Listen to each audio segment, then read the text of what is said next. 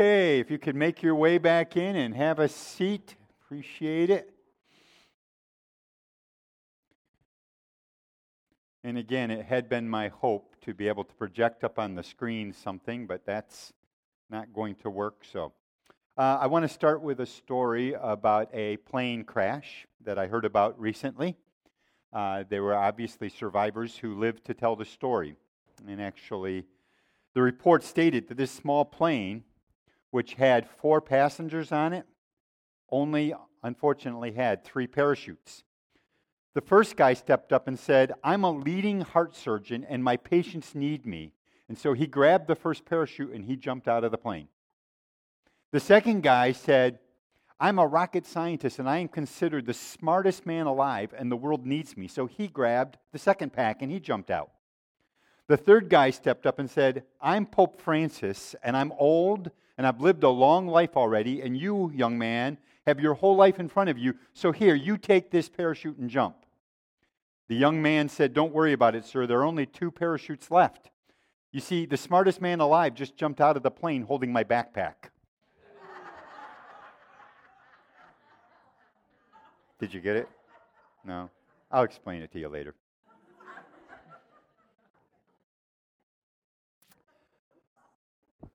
See, I like that Kate at least gets it. How many of you have ever heard of Inigo Lopez?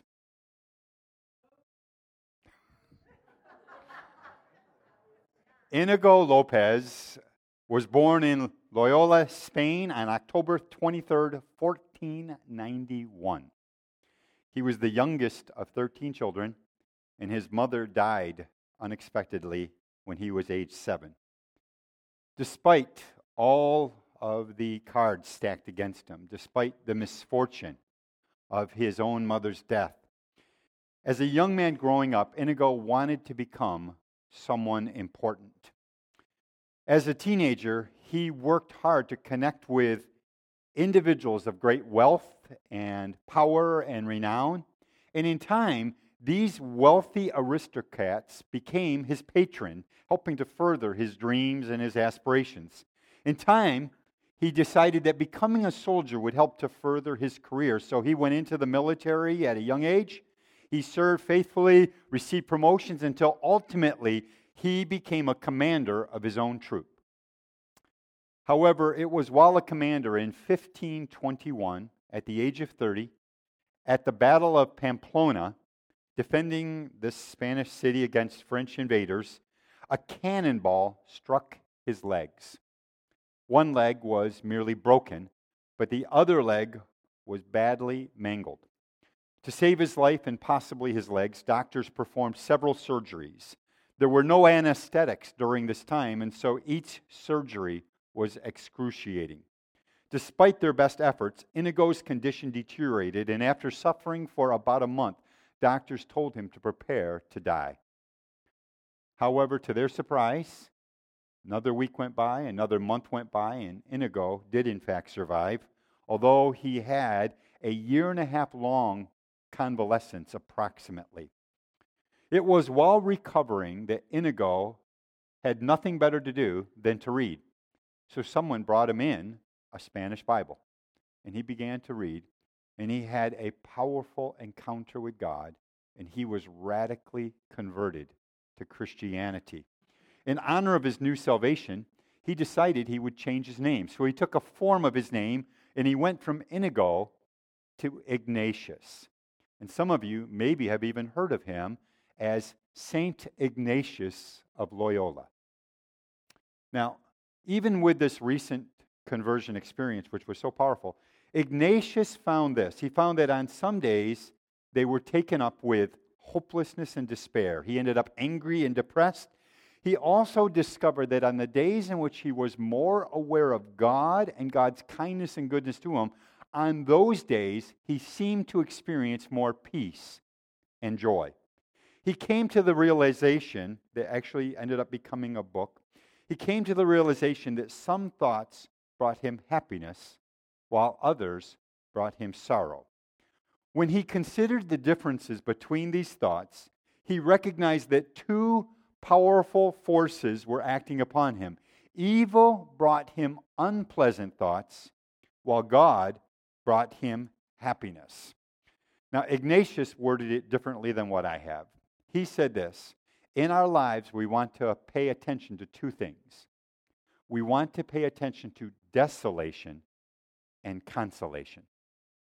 The word desolation, if you break it down into its roots, is desolation. Desolation literally means without the sun. Synonyms for desolation are words like emptiness or barrenness or loneliness. It carries the idea of being deserted or abandoned. Some of you remember uh, on old maps or even sometimes on old globes that they used to have, when there was an area that seemed to be particularly treacherous, they would put words such as, Abandon hope, all you who enter here. Or sometimes they would even say, Here there be dragons. That's the concept of the word desolation. Consolation, again broken down into its constituent parts, is consolation. It means with the sun, and synonyms are words like relief, cheer, succor, comfort, or encouragement. And what he was emphasizing is this is that our thoughts affect our feelings. Our thoughts evoke an emotional response inside of us. And if we dwell on negative things in our minds, we find ourselves often overwhelmed and struggling with desolation. We might call it things like discouragement or disappointment or even depression. And if you hang there long enough, it can even lead to an abandonment of all hope called suicidal thoughts. And that's what he came to as an understanding. However, if we give place and emphasis upon the goodness and kindness of God as it's evidenced in our lives, even in the face of some challenging situations, we find ourselves moving towards consolation or encouragement or peace and joy. A lightness enters our soul. So, here's my premise for today every single one of you only have so much space. You only have so much space in your life. And what are you filling it with? I recently uh, did something I have never done before. I've traveled a bit around the world, and every time I travel, I take a carry on and then I have a check on bag. You understand what I mean, right? Carry on, you can actually take onto the plane and put it in the bins up above. Check on is usually this big one that's like this mammoth bag that you put in as much as you can, lest you need it. And every time I would travel, because my wife was packing for me, we took everything, including the kitchen sink, with me. Everything. I mean, we took it all. I mean, it wasn't enough to have a pair of jeans that you know, you guys know, you can wear a pair of jeans forever. You know that, right? I mean, they even if they get to a point where they stand up on their own, who cares? No one can tell. This time, though, I said to my wife, because I was traveling with two other buddies who made the decision for me. They made the decision that though we were going for two weeks, we would only take a carry on bag. Now, you do know a carry on bag is pretty small, right? Carry on bags allowed in planes, and by the way, some planes are different, but the biggest carry on that you're allowed is 21 inches. That's smaller than this stand right here. It's a small bag. We put everything that we needed. And by the way, because I knew I only had so much space, I guarantee you I was extremely picky about what I put in there. My suggestion to you is your life is like that bag, and you only have so much room. What are you wanting to carry around with you? What kind of baggage do you want for your life? Or maybe this would be a better way to do it. At least this fits my life. We all feed ourselves something. We all eat. How many of you are looking forward to the picnic today? Here, here's my point. If you choose to feed upon a diet of Twinkies and Oreos, as tasty as that might be, you probably won't be overly healthy and your trip might not be overly successful. In the same way, what you're feeding yourselves in your soul, and by the way, by soul, I mean your mind, your will, and your emotions, what you're feeding yourself spiritually can have a dramatic impact upon your feelings. If you feed your mind and soul negative thoughts of anxiety or guilt or shame or fear, I call them the fogs of life. Uh, they just tend to permeate and they hang over the landscape. If you feed yourself those things, don't be surprised if you begin to identify yourself with those things. Have you ever noticed that there's a difference between saying, I feel something, than I am something? I can feel afraid, but there's a difference between feeling afraid and being afraid. We say things like, I am afraid, I am ashamed, I am unworthy, instead of I feel that way. You have allowed negative thoughts to actually begin to so permeate your life that you become identified with those negative things. What you feed your mind will produce a crop. And that crop ultimately becomes your identity. This is why Paul tells us in 2 Corinthians chapter 10. Just listen to this. For those of you that are taking notes, you can just note it down. Chapter 10, verse 3 through 6, 2 Corinthians. But listen to this. For though we walk in the flesh, He's talking about in this natural world. We do not war according to the flesh or according to this world. For the weapons of our warfare are not carnal. In other words, they're not like physical things, but they're mighty in God for pulling down strongholds, casting down arguments and every high thing that exalts itself against the knowledge of God, bringing every thought into captivity to the obedience of Christ, bringing our thoughts captive. And this really, honestly, is the whole basis of what I want to share with you today. That for every event, and I want you to kind of think of it this way for every event, there is a thought that goes with it, whether that thought be true or not. And then that thought creates a feeling. So, when I was little, my dad, uh, he, he, he, again, he, he, became a Christian. He got saved. His life turned around. Uh, so please don't judge my dad harshly because of some stories I tell you. Most of those stories are pre Christ stories. He became a different man. He really did. But in the old days, my dad uh, regularly knew nothing but anger and violence. That's all he knew. In fact, honestly, if you had asked my dad, if Facebook were around back in the day, and my dad were going to post something, he would regularly post that the thing he enjoyed the most was getting in fights with guys over at the bar. Because he was a strong man and he reveled in his strength. He wanted to prove himself constantly. Well, that same sense of anger and violence was played out upon the kids, except for I was the only boy at that time. So most of it was directed at me. So anger and violence would come my way. There were times when my dad, I can remember one occasion, um, my dad got angry because I was making too much noise with my sisters, apparently, or fighting with my sisters or something. And my dad came storming upstairs where we were playing while they had company downstairs. He picked me up physically and threw me down the stairs. On the way down the stairs, I hit this, uh, we had like a little kind of uh, shelf at the bottom, but it was about a foot wide shelf. And on top of the shelf is where we used to store our games. I hit that shelf with my head and then collapsed down there, knocked out. My dad came down the stairs. I'm bleeding all over the place. He's scared. They have to rush me to the hospital, leave guests at home, babysitting the rest of the kids. That event created a thought. What, what thought do you think I might have had?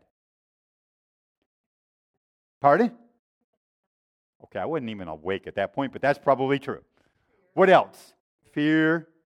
What do you think I thought about my father? Hate. What do I what do you think I thought he thought about me? Pardon?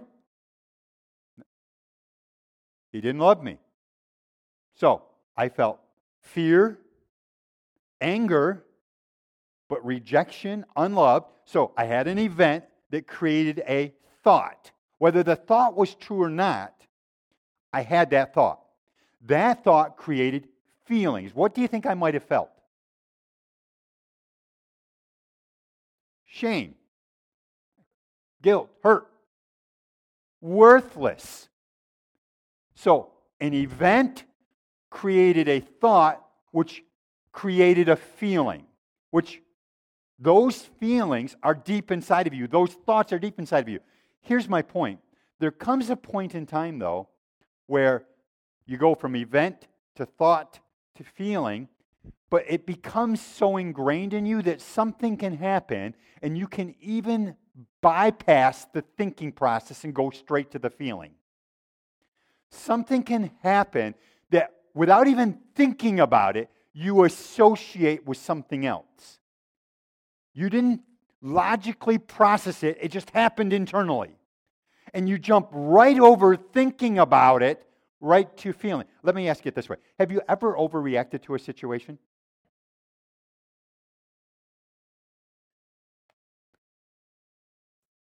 And have you ever taken time to think, what, what's the deal? Why did I react this way? What's going on?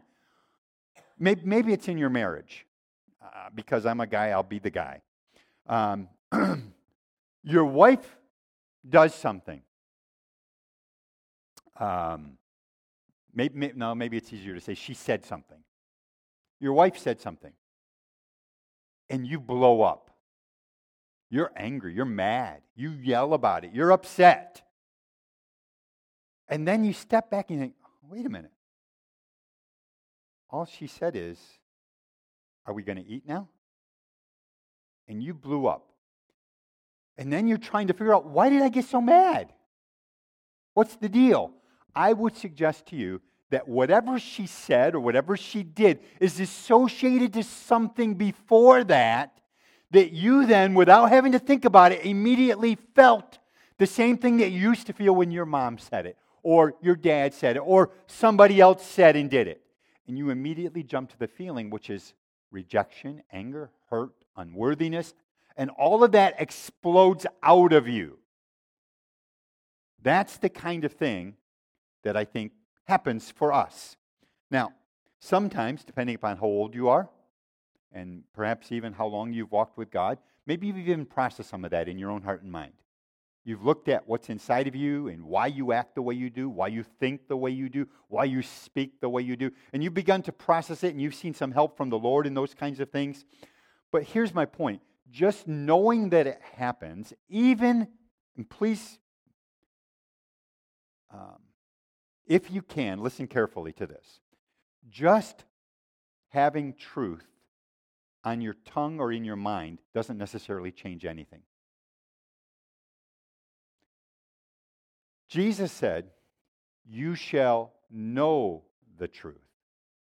That word know is an intimate word of knowledge, of relationship. It means it's a, truth that has impacted you. How many of you know more than what you actually do? You know better, right? You know that that brownie sundae yesterday wasn't the best thing for you. You know it doesn't meet your caloric intakes. You know that um, Sarah's Sweet Shop is not a place you should be stopping. But it calls your name. It's like the siren that Ulysses had to fight with you know more and better than what you do. Just having knowledge, even truth knowledge, doesn't necessarily change you. I want to suggest to you it takes even more than that. Um, I want to suggest that stuffing your feelings doesn't really fix anything.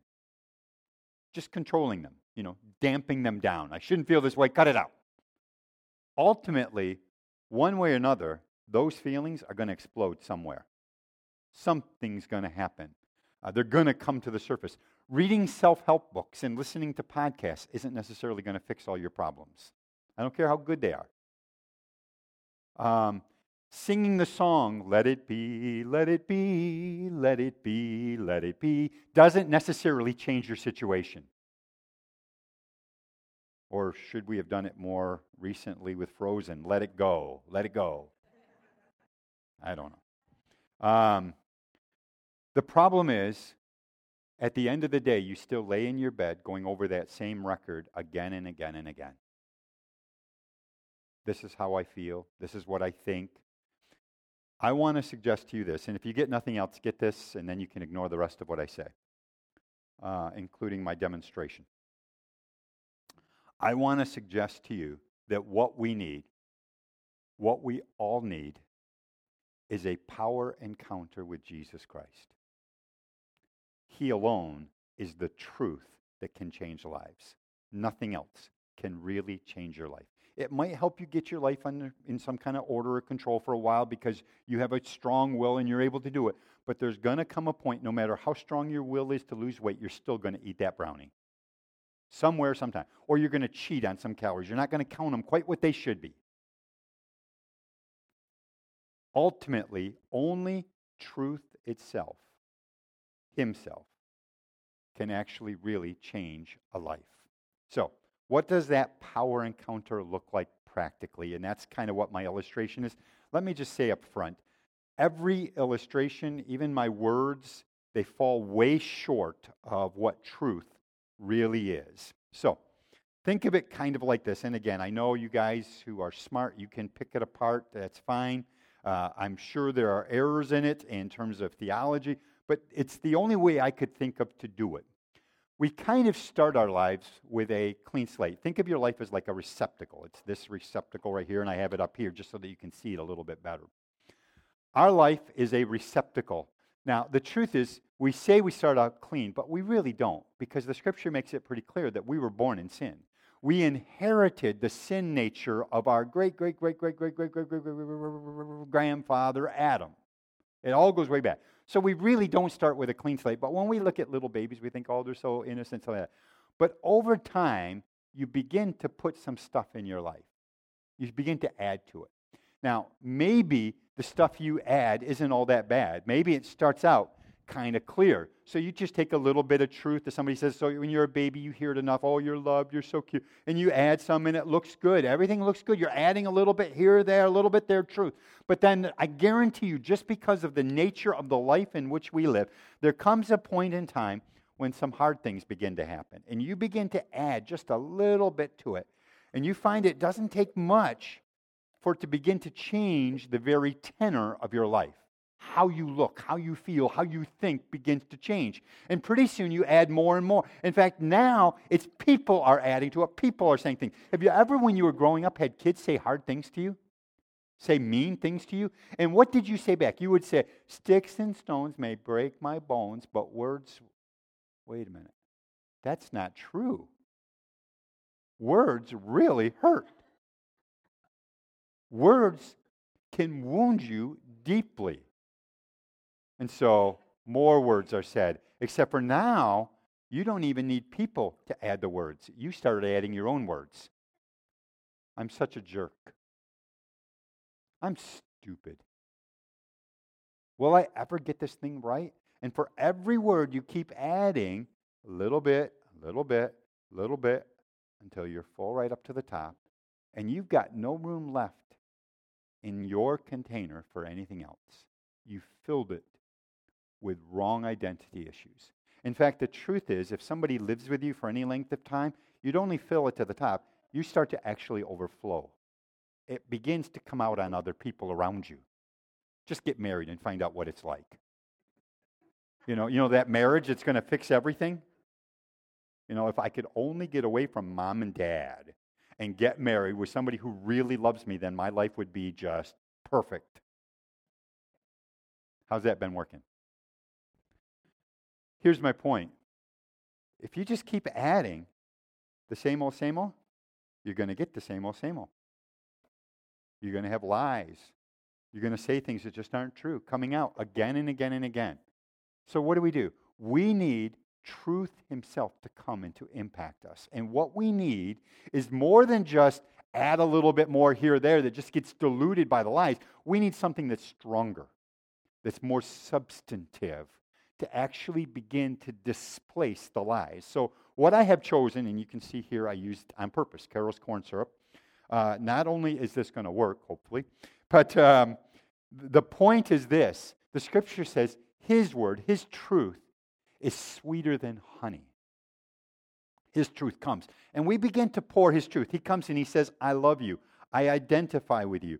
I begin to put truth in you. And we find that though junk is still there, it's still coming out. We begin to see that what happens is the stuff down at the bottom begins to take root, and all of the lies begin to be displaced in our lives until pretty soon we have truth.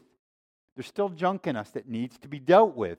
And the way we continue to deal with that is very, very simply we continue to add His truth encounters with God. And I know that for some people, it's like, I don't need to go to the altar. I don't need to do that stuff. I already know the truth. I read the Bible. I read through the Bible every single year. But the only way you're going to have real truth is you got to keep encountering Him. Every time there is an opportunity to come to a place where you can get prayer, you ought to do it anyways. Because I guarantee you, you still got some lies left in you, some things that need to be taken out, some stuff that needs to begin to be displaced in your life until suddenly you find, oh, I can be a pure receptacle for Him. And ultimately, in time, and by the way, we're going to eat this all later. In time, you find that all of the junk gets gone and what you're left with is He overflows in our lives. That's what He does. Now, the wise man Solomon said this As a man thinketh in his heart, so is he. My question to you is what are you putting in your heart? What are you putting inside of you? What is it that you are feeding yourself with? Do you find yourself, and I'm not talking, please I, I don't know how to say this other than to be direct because that's just who I am.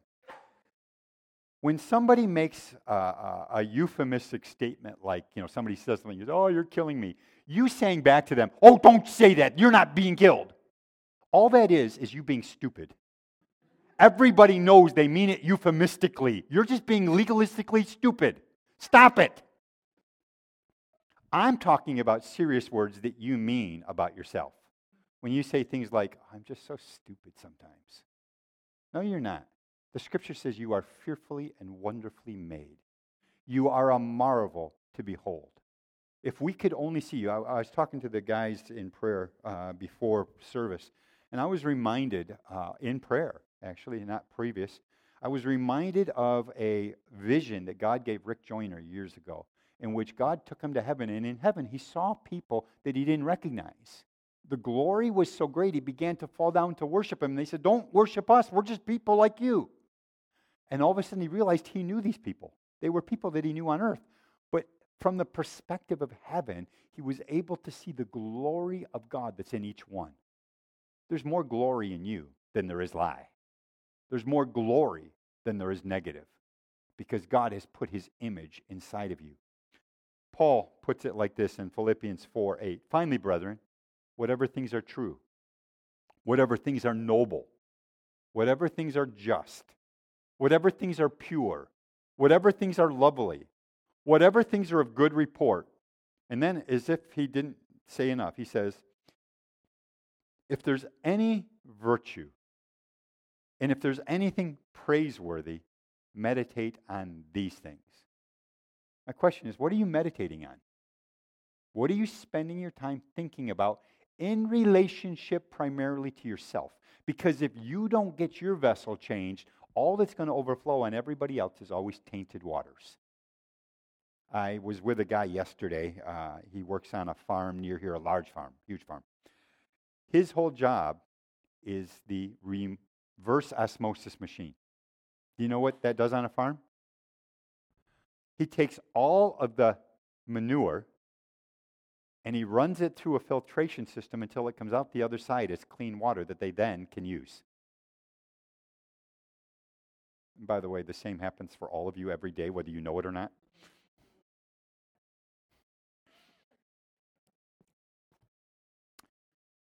But what he was talking about is that as long as you keep putting in junk, you're going to get junk out. What is it they used to say about computers? Garbage in, garbage out. But if you begin to allow God to encounter you, to meet with you, something can change. The psalmist put it this way Excuse me. If God be for you, who can be against you? Jesus, just to make sure I hit all of the bases, Jesus put it this way Blessed are the pure in heart, for they shall see God. Do you know what the word pure is in the Greek? Any of you? It's the word katharos, from which we get our word catharsis or cathartic or catheter. And for any of you who have ever had a surgical procedure, the surgeon might go ahead and insert a catheter. And its purpose is that the impurities that is naturally in your body can be removed from your body. It doesn't bother the surgeon that you have impurities. It only bothers him if you allow them to remain in your body because if you do, they will poison you and make you sick. And so Jesus says, Do you want to know what it means to be pure? In order that you can see God, it means expelling the bad, getting rid of the negative that is in your life. One of the current trends that uh, actually has manifested itself pretty clearly this weekend is called decluttering. Decluttering is just another way of saying spring cleaning. You remember those days when your mom would say, okay, time for spring cleaning? And every kid in this house said, oh, I hated that. Um, this is where you um, clean out your garage, your attic, your basement, your house. You get rid of all the junk that you don't need. And here's the danger you only have limited space in your house. You do know that, right? Okay, you only have so much square footage. If you get rid of the junk, but you then buy somebody else's junk to put in your house, you have not decluttered at all. It doesn't work that way. Years ago, um, we had a guest speaker. Some of you guys, how many of you guys remember Mark Drake? Yeah, Mark Drake came through with his wife and his daughter, and they lived 12 months a year, year round, out of their suitcases. And he told us, I, I, forget whether he said it publicly or not. I know that we had it um, um, at lunchtime. He said he had one rule for his family you have limited space in that bag. If you want to get something new, like you want a new pair of pants, no problem. We'll buy you a new pair of pants. But in order to get a new pair of pants, you have to get rid of an old pair of pants. You want a new shirt? Great. Buy a new shirt. Get rid of an old shirt. Jesus put it like this Matthew chapter 12. When an unclean spirit goes out of a man, he goes through dry places seeking rest and finds none. Then he says, I will return to my house from which I came. And when he comes, he finds it empty, swept, and put in order. Then he goes and takes with him seven other spirits more wicked than himself, and they enter and dwell there, and the last state of that man is worse than the first. The point he's making is it's not enough just to get rid of the bad, you have to replace it with something more powerful that is better, that is stronger. Relationship with Him, the truth that He speaks over your life. Uh, I don't know how many of you have ever uh, dealt with anxiety at all. Um, I have a friend who does. And uh, he said there, there were several times over the years where he's had anxiety attacks. And again, he's one of the more mature, godly, wise men that I know but he struggles with anxiety attacks at times. They come and they hit him hard. And he says, invariably, there will be a friend who means well who will come to them and say, Don't you know, doctor, that perfect love casts out all fear? And he says, Everything in him wants to strangle them. He says, I know that verse too, so what? What he needs is not just a verse, what he needs is that verse to become real in him to actually displace the lie of anxiety and fear. For too many of us, we have allowed the enemy to have free reign over our thoughts and even over our words. The things we say that actually shore up the thinking that's in our minds. Now, let, let me be clear thoughts come fast and furious. I don't know if you've noticed that yet. How, how many of you ever just been minding your own business and some stupid thought goes through your mind. You're like, where in the world did that come from? They come through your mind so fast. It, I don't think the issue is necessarily to stop every thought. But here's my point. So often, what we do is we take that thought and we try to think about it like, where did that come from? I wonder if that comes from here, from there. You know, what, was it a show I watched? Was it a book I was reading? We try to figure it all out. When the truth is, Jesus said we're supposed to take thoughts captive and get rid of them, not sit there and play with them for a while to try to figure out whether they're true or not. Watchman Nee said this Although you can't stop a bird from flying over your head, you can keep it from building a nest in your hair. You can't stop thoughts from just going through your mind, but you can stop them from having free sway, to have control, to take up space that is unnecessary. You have authority over what you choose to dwell on, what you choose to think about. Um, we can't stop every thought from popping into our minds, but we can control the amount of time and energy that we give to those kinds of negative thoughts that ultimately come to a place of identifying us in a negative way. Eugene Peterson, I don't know how many of you guys know Eugene Peterson. He wrote the Bible, the message. He said this recently. He says, We cannot be too careful. What? Called the message. We cannot be too careful about the words we use.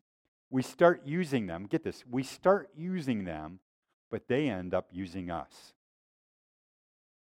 We start using them, but they end up using us.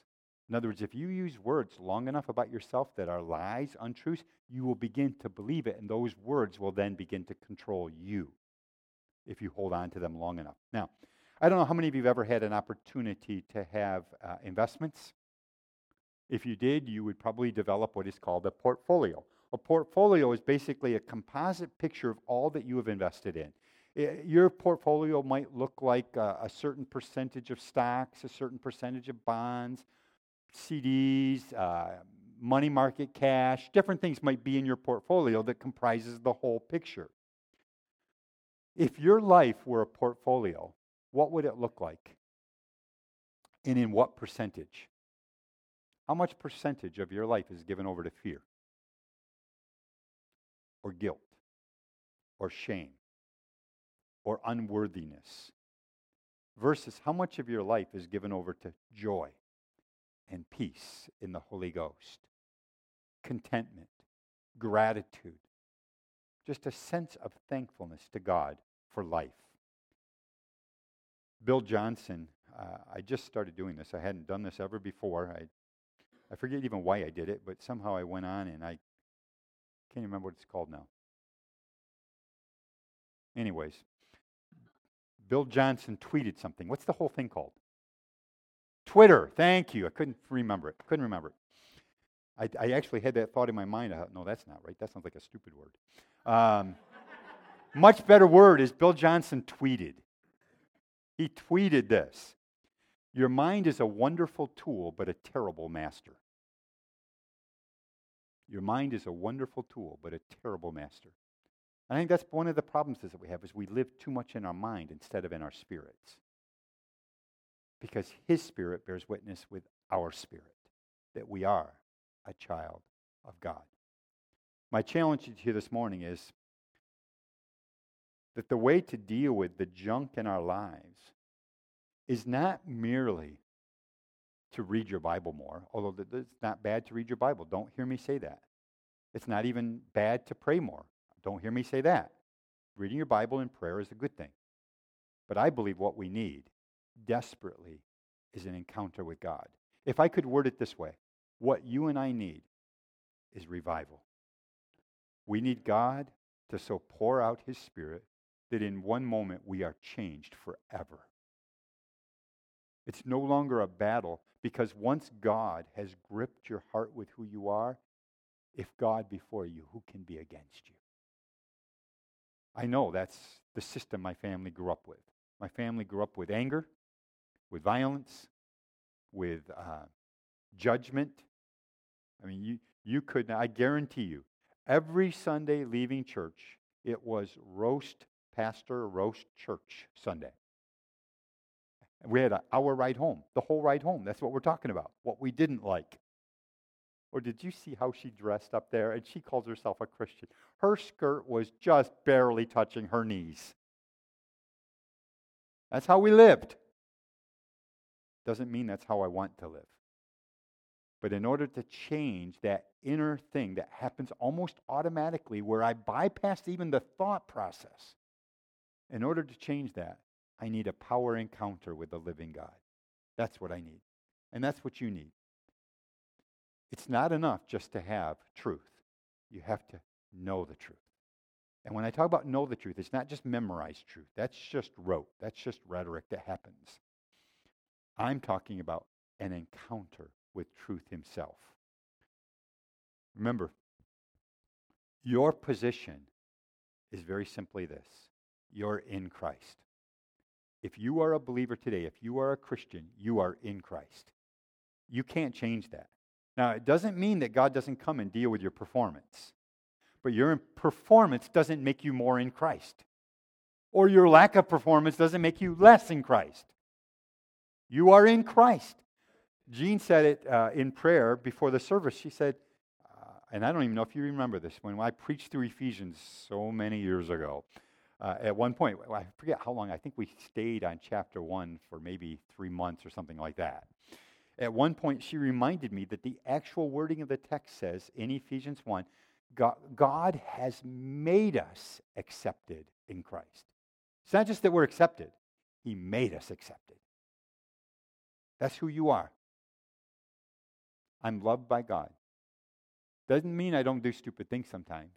Doesn't mean that I don't want God to change me. I do all the time. I want God to change me from the inside out. So I don't just control my behavior. I don't just control my words. I don't just control my thoughts. I have God come by His Spirit and displace that junk from out of my life. Just because God comes and deals with your performance doesn't mean He doesn't love you. He comes from a place of love, a place of kindness, because He knows that that junk is going to destroy you otherwise. I want that kind of encounter with God. Do you? Because as a people, as a church, it's not enough that you just come here on Sunday mornings and you sit. All that means is you're a spectator.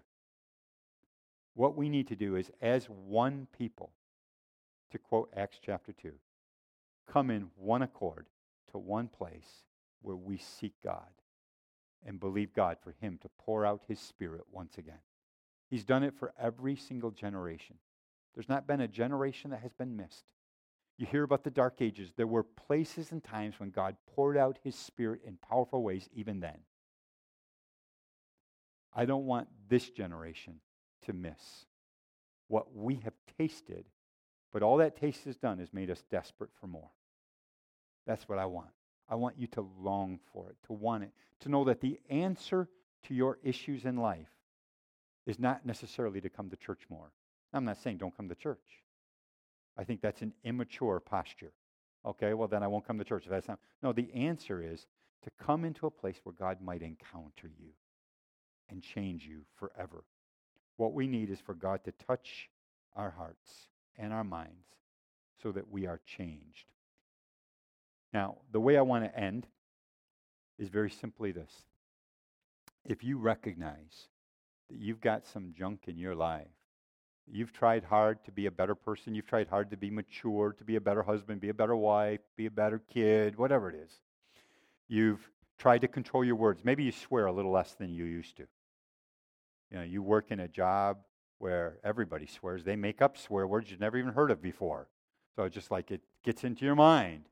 And you say, Well, I feel like I'm doing better. I don't swear like I used to. So good. And I mean that sincerely. Good. Or maybe you've had some habits that have been bad habits and you've broken some of them and you're feeling better about it. Good. And I, I mean that honestly, sincerely. But I just don't want to have control of those things. I want them to be gone. I want God to come in power. And if that is you, if your heart is God, I don't want to stay the same. I want to be changed. And I know the only way it's going to happen is when I encounter you. Now, maybe that encounter, by the way, won't be a wholesale encounter today. Maybe God won't pour out his spirit and we have tongues of fire on every head. I don't know. I hope he does. I think that would make the best picnic in the world. we wouldn't need a barbecue anymore.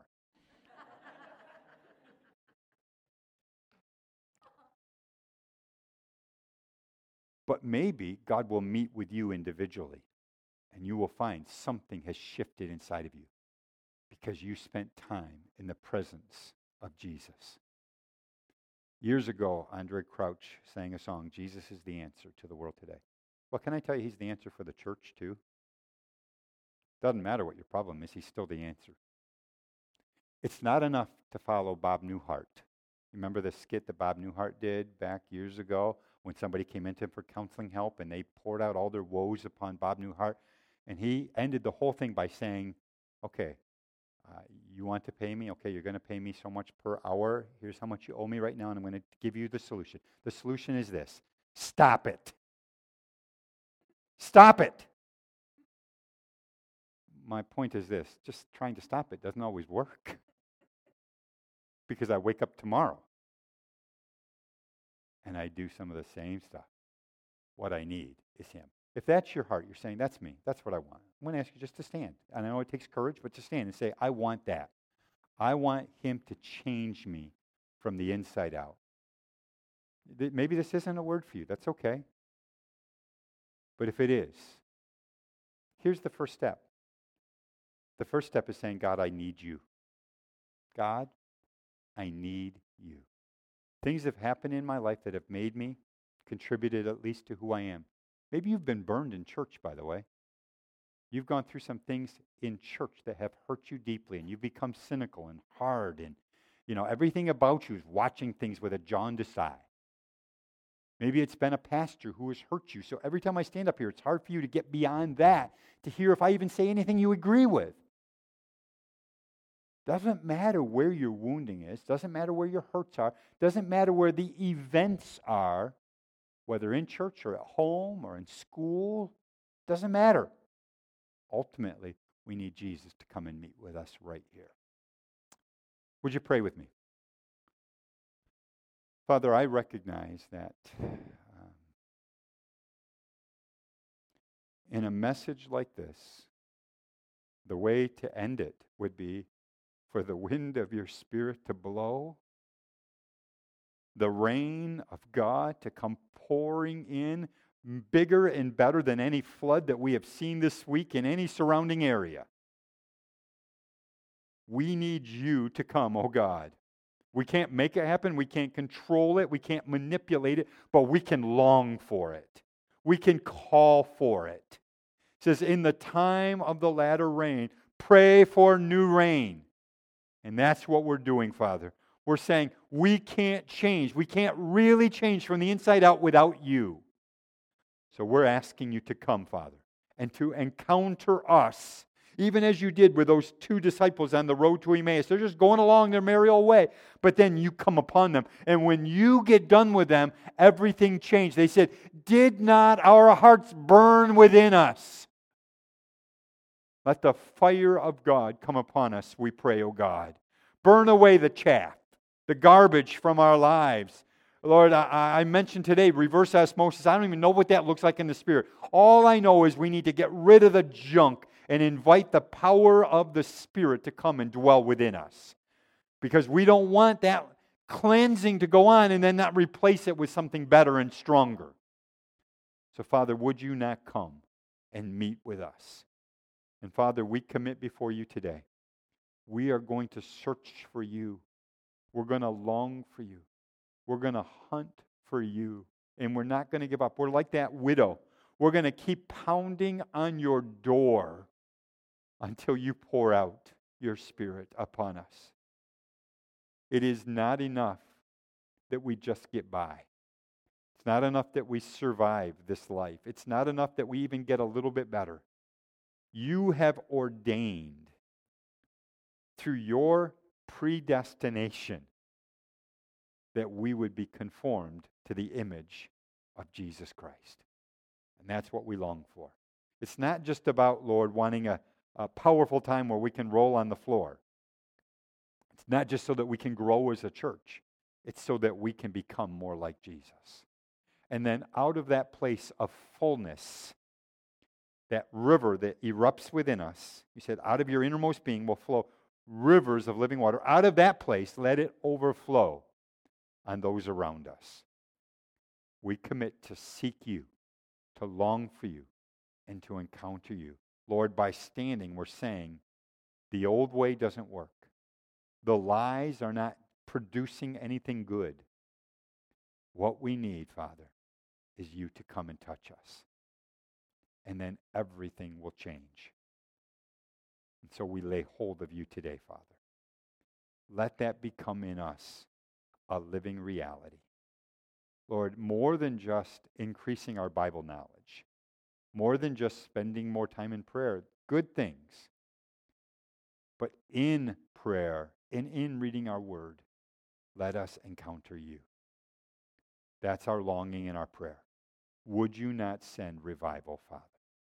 Revive us again, O Spirit, we pray. In your holy name.